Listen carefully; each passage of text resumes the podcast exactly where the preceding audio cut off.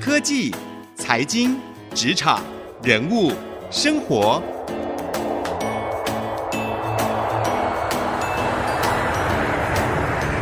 创意领航家。听众朋友您好，欢迎收听 IC 之音竹科广播 FM 九七点五创意领航家，我是节目主持人朱楚文。我们的听众朋友，也就是现在在收听的您喽，很有可能都是在科技产业啊，或是台湾各个产业领域里面努力奋斗打拼着。那大家在平常的工作当中，很可能都会有遇到要服务客户的机会，或者是呢要跟客户的工作伙伴一起合作的经验。那怎么样能够在服务客户或者说拓展业务的时候，在 B to B 这一块啊，可以做到尽善尽美，让自己的上司满意、客户满意，而且呢，自己未来可能有更多的这个业务拓展的机会。其实呢，我想应该大家都有经验哦，这不是一件容易的事哦。特别是如果你是在大公司里面担任 B to B 的业务，应该有发现要去跑这些大公司里面能够拿下订单，哎，真的是需要花心思。那到底在这里面有哪些妹妹嘎嘎可以帮助我们在工作上面更能够掌握 B to B 的秘诀呢？今天就为您邀请到的是台湾的 B to B 的权威哦，他是业务行销专家，可能您常常会在各大媒体看到他的一些专栏的分析。他曾经在这个商业周刊上面啊写专栏写了非常多年，那现在的文章也常常见于经济日报上。他也出了四本书，他是现任立本台湾联合会计师事务所 BDO 的副总经理暨业务行销管理顾问的负责人吴玉红老师，对，同时呢，他也是一位老师哦。他最近出了一本新书，是由大是文化出版的《B to B 业务关键客户经营地图》。今天呢，我们就邀请到吴老师来跟我们聊聊这一个啊，大家在工作上面都会遇到的难题。欢迎吴老师。嗨，楚文豪，还有各位 IC 之音的听众朋友，大家好，我是吴玉红。哇，今天见到老师哦，宛如见到救星。因为其实呢，我们听众朋友，包括像我啊，其实自己在工作上面，真的都常常会。遇到这个 B to B 啊，像我自己的话，可能帮他们拍片呐、啊，或者是帮他们主持活动啊，等等的，要跟这些大客户来维系好关系，不仅是拿到一次性的订单，未来还可以有长长久久订单可以拿，可以拿，真的是一件不简单的事情呢。老师，你自己觉得 B to B 业务跟 B to C 的业务最大的差异在哪里？呃，跟所谓的 B to C 哈消费市场相较之下，B to B 它是一个专业门槛相对比较高的行业。好，所以如果有志要从事这个行业的业务朋友哈，你可能要有一个基础的认知，是他的专业知识，他对产业的了解，你要有更有广度跟更有深度，我们跟客户才能够言之有物。那第二个要件是说，因为刚刚楚文有讲到，我们面对的是一间公司，这间公司里面就会有很多决策者。那这些决策者搞不好有采购、有行销人员、有他业务啊，或者是他们的品管、制造部经理等等。当这么多利益关系人在的时候，他的考量就非常复杂。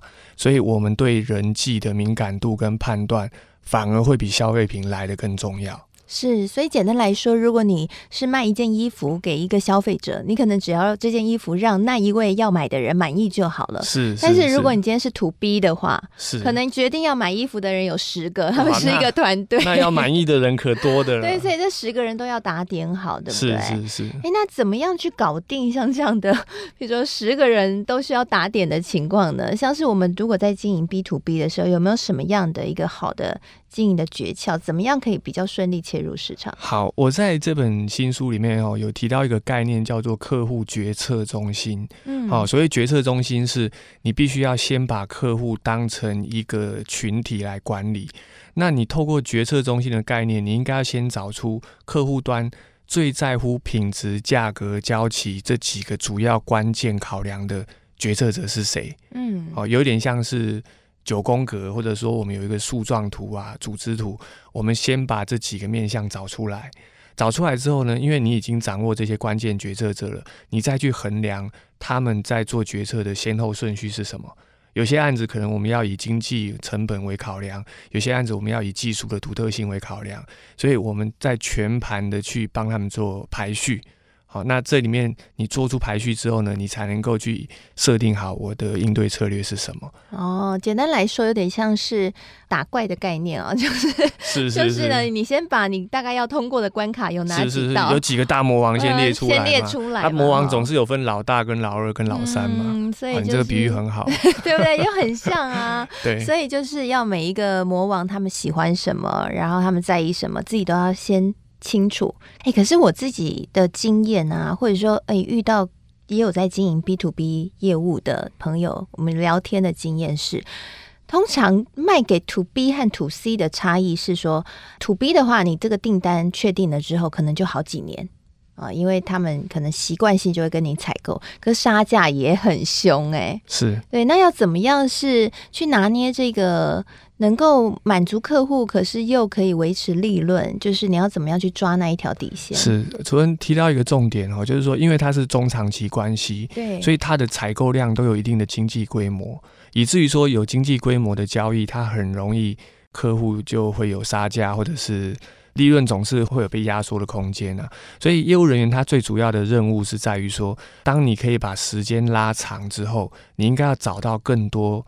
策略联盟或者是多角化经营，给客户更多服务的可能性。好，那我举个简单的例子哈，你如果卖客户面粉，你每年都卖他好几吨的面粉，但是它价格一定会逐年继续往下，因为你有经济规模，那你就要找到我除了给他面粉之外，我有没有什么其他的服务可以给他做？例如说我帮他。多做一些面粉袋外面的包装啊、加工啊，或者是我帮他去研究面粉市场有什么新的机会等等啊，就是说时间已经拉长了。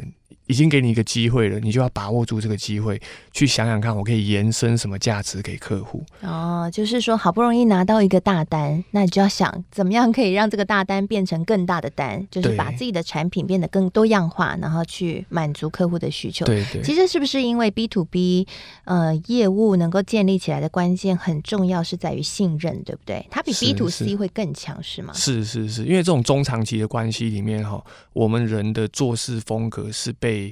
呃，长时间而且很多人检验的，像刚刚主人举那个例子哈，你在忠孝东路买手表，这个业务员他只要把他的所有销售技巧，就在在十分钟之内全部用上，他就成交了嘛。对，他转头之后，搞不好一辈子都不会再见到你了。嗯，可是，在工业市场里面，我跟客户的关系可能是三年、五年啊，甚至十年的，所以我这个人说话可不可靠，我肚子里面有没有料？这个事情是骗不了人的，嗯，啊，所以变成说我们的个人的做事风格啊，管理能力会被摊在阳光底下。在对待 B to B 客户的时候，通常会提点自己什么要注意的地方，可以给我们听众朋友参考。我在第一线做 B to B 业务的时候，哈，我有几个原则，哈，第一个就是做的要比说的多，是，哦，例如说你说三就要做五，说五就要做七。尽可能超出客户的期待，那这件事情很重要，是因为信任感是来自于你能不能够实践你的承诺嘛？对。为什么我们要做超出我的承诺呢？因为人跟人的认知总是有落差，有时候你如果说三，你就只做三；说五，你就只做五。可能客户有些期待的落差，他接受到就不会是这么完整的服务的内容了。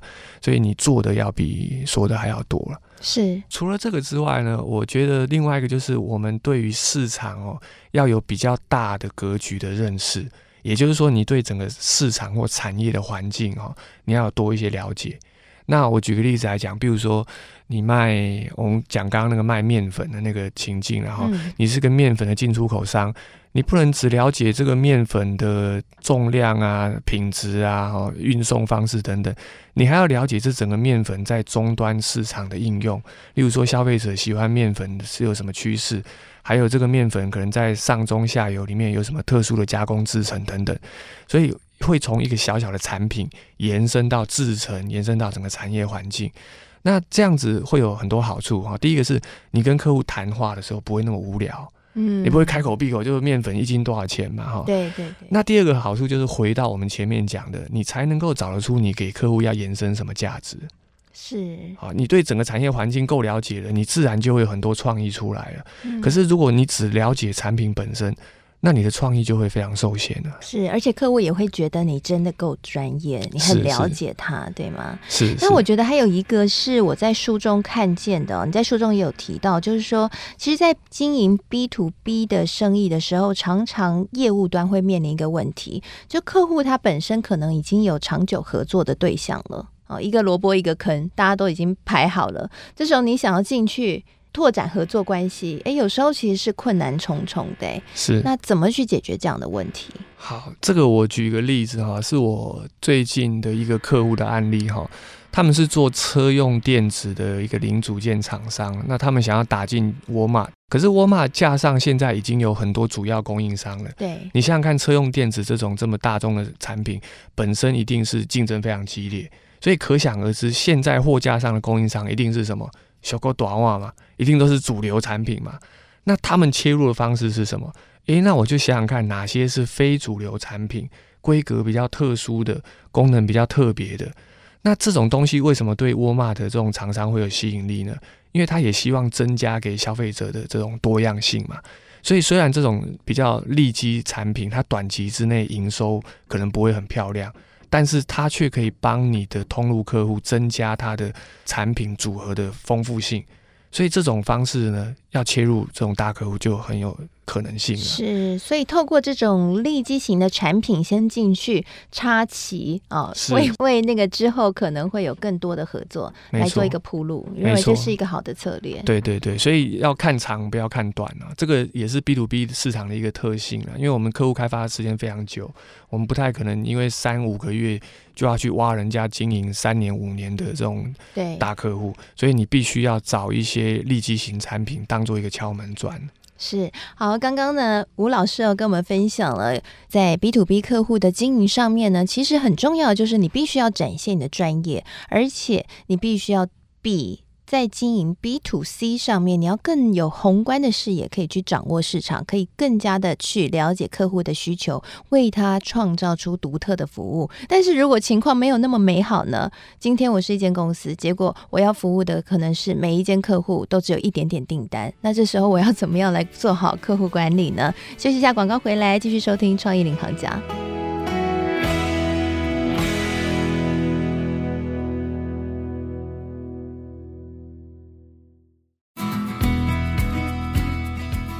欢迎回到创意领航家，我是节目主持人朱楚文。今天我们的节目跟各位聊的是 B to B 业务经营的一些心法和守则。我们今天为各位邀请到的是 B to B 业务关键客户经营地图这一本新书的作者。吴玉红老师，那下半集节目呢，我们想要更深入的来聊一聊，就是刚刚我们在前面预告提的那个问题了哈。常常台湾中小企业啊，会遇到一个难题啊。我的客户很多，每个客户下的订单很少，或者是像你的书中里面提到的，客户现在越来越分众哦，然后呢，不再是标准化，大家都对越来越分散，然后大家都要这个克制化的订单，搞得我变得很忙。那到底怎么样去管理，可以达到一个比较好的效果？我们在二三十年前，透过代工跟贸易，为我们带来很多这个外汇存底嘛。对。可是代工跟贸易，它靠的是经济规模。好，经济规模意思就是说我找一个客户啊，那他可能会占了我很大部分的营收的贡献。可是现在市场已经走向所谓刚楚文讲的分众化，还有很破碎化。哈，那我举个简单的例子哈，你现在如果去买球鞋，你看了好喜欢，可是如果你没有马上买的话，两个礼拜再回去那个鞋店，搞不好只剩零码了，因为它出的速度非常快，生命周期非常短。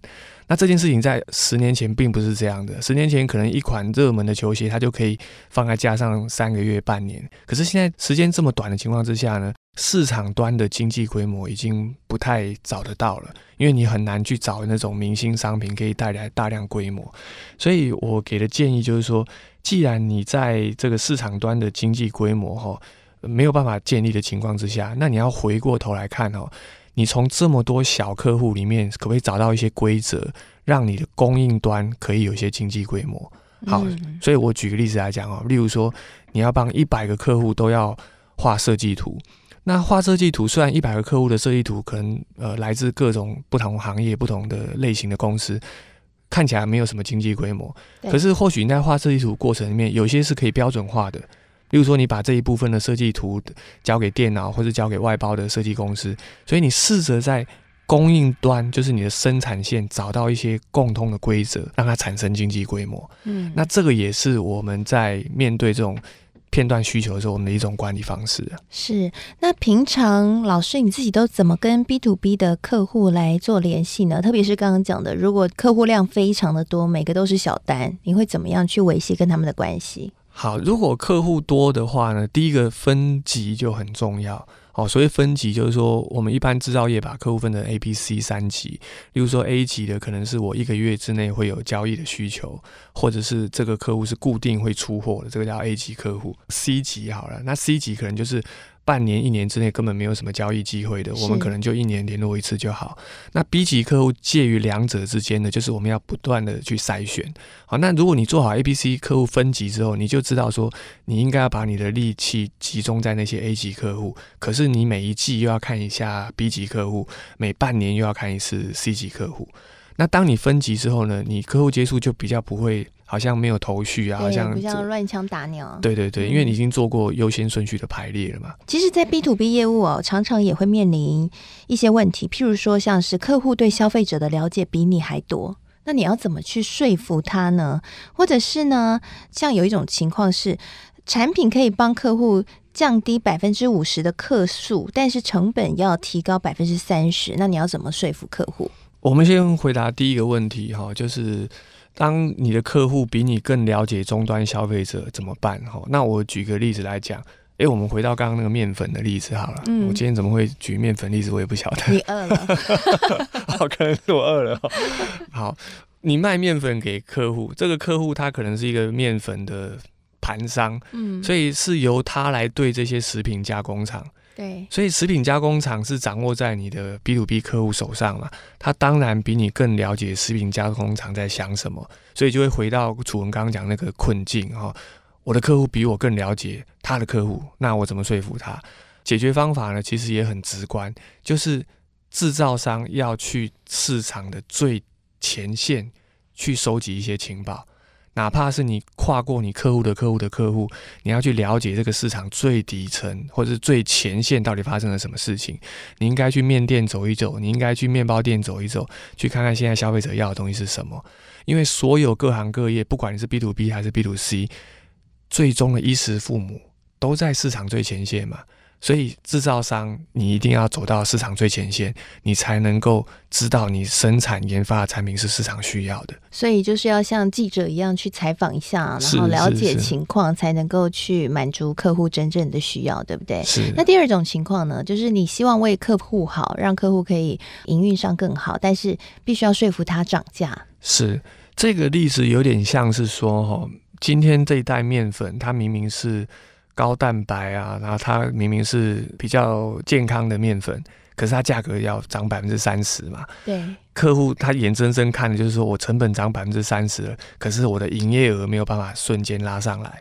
他的解决办法呢，其实就是你要帮客户做效益分析表，而这个效益分析表，它要能够拉出一定的时间来。